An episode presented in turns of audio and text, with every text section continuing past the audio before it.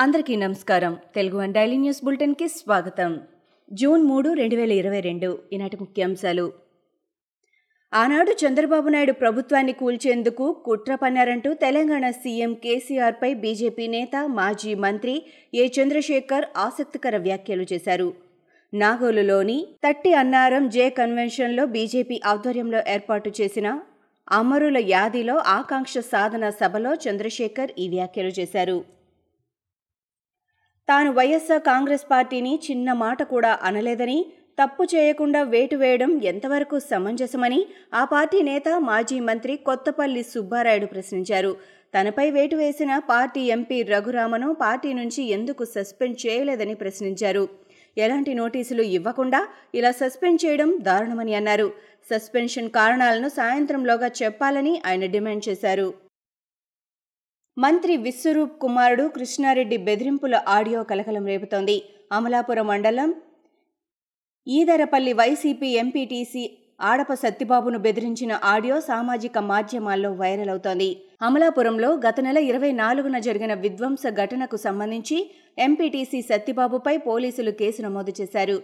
ఈ క్రమంలో తమ ఇంటిని తగలబెడతారా అంటూ మంత్రి కుమారుడు సత్తిబాబుకు ఫోన్ చేసి తీవ్ర స్థాయిలో బెదిరించారు. పాటీదార్ అనామత్ ఆందోళన్ ఉద్యమంతో ప్రజాదరణ పొందిన హార్దిక్ పటేల్ గురువారం బీజేపీలో చేరారు. గుజరాత్లో గాంధీ భవన్లో పార్టీ కార్యాలయంలో ఆయన కాషాయ కండువా కప్పుకున్నారు.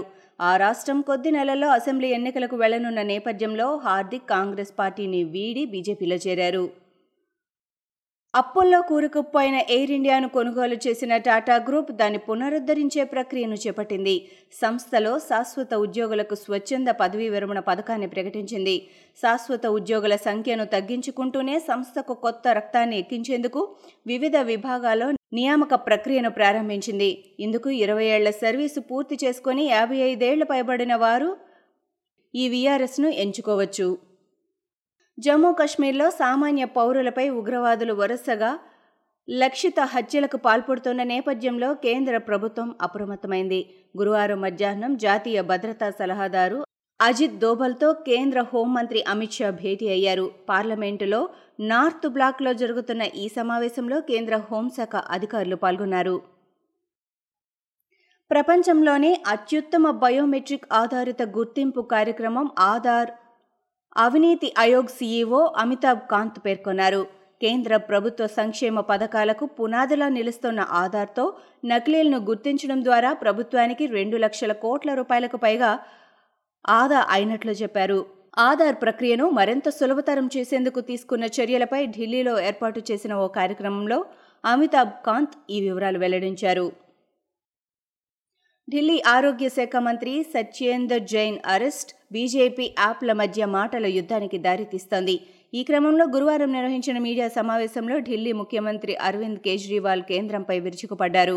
ఇప్పుడు ఉప ముఖ్యమంత్రి మనీష్ సిసోడియాను ఇరికిస్తున్నారని త్వరలో ఆయన కూడా అరెస్టు చేయనున్నారని ఆరోపించారు. జైన్ అరెస్టుకు కొన్ని నెలల ముందు ముఖ్యమంత్రి ఇటువంటి వ్యాఖ్యలు చేశారు.